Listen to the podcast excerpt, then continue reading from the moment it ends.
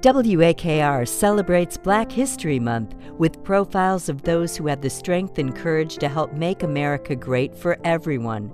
Our Black History Month profiles are brought to you by Metro R T A and the Akron Summit County Library. Dorothy Height, hailed as the godmother of the women's movement, one of the early leaders with the Y W C A, and president of the National Council Negro Women for more than forty years.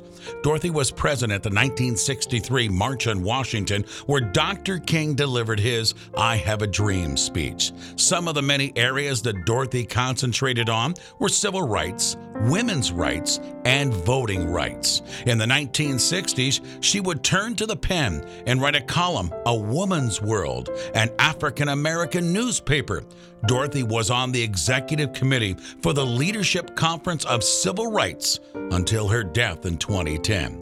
Dorothy would receive the Presidential Medal of Freedom Award in nineteen ninety-four from President Bill Clinton. Dorothy Height. This Black History Profile has been brought to you by Metro R T A and the Akron Summit County Public Library on ninety-three point five fifteen ninety W A K R.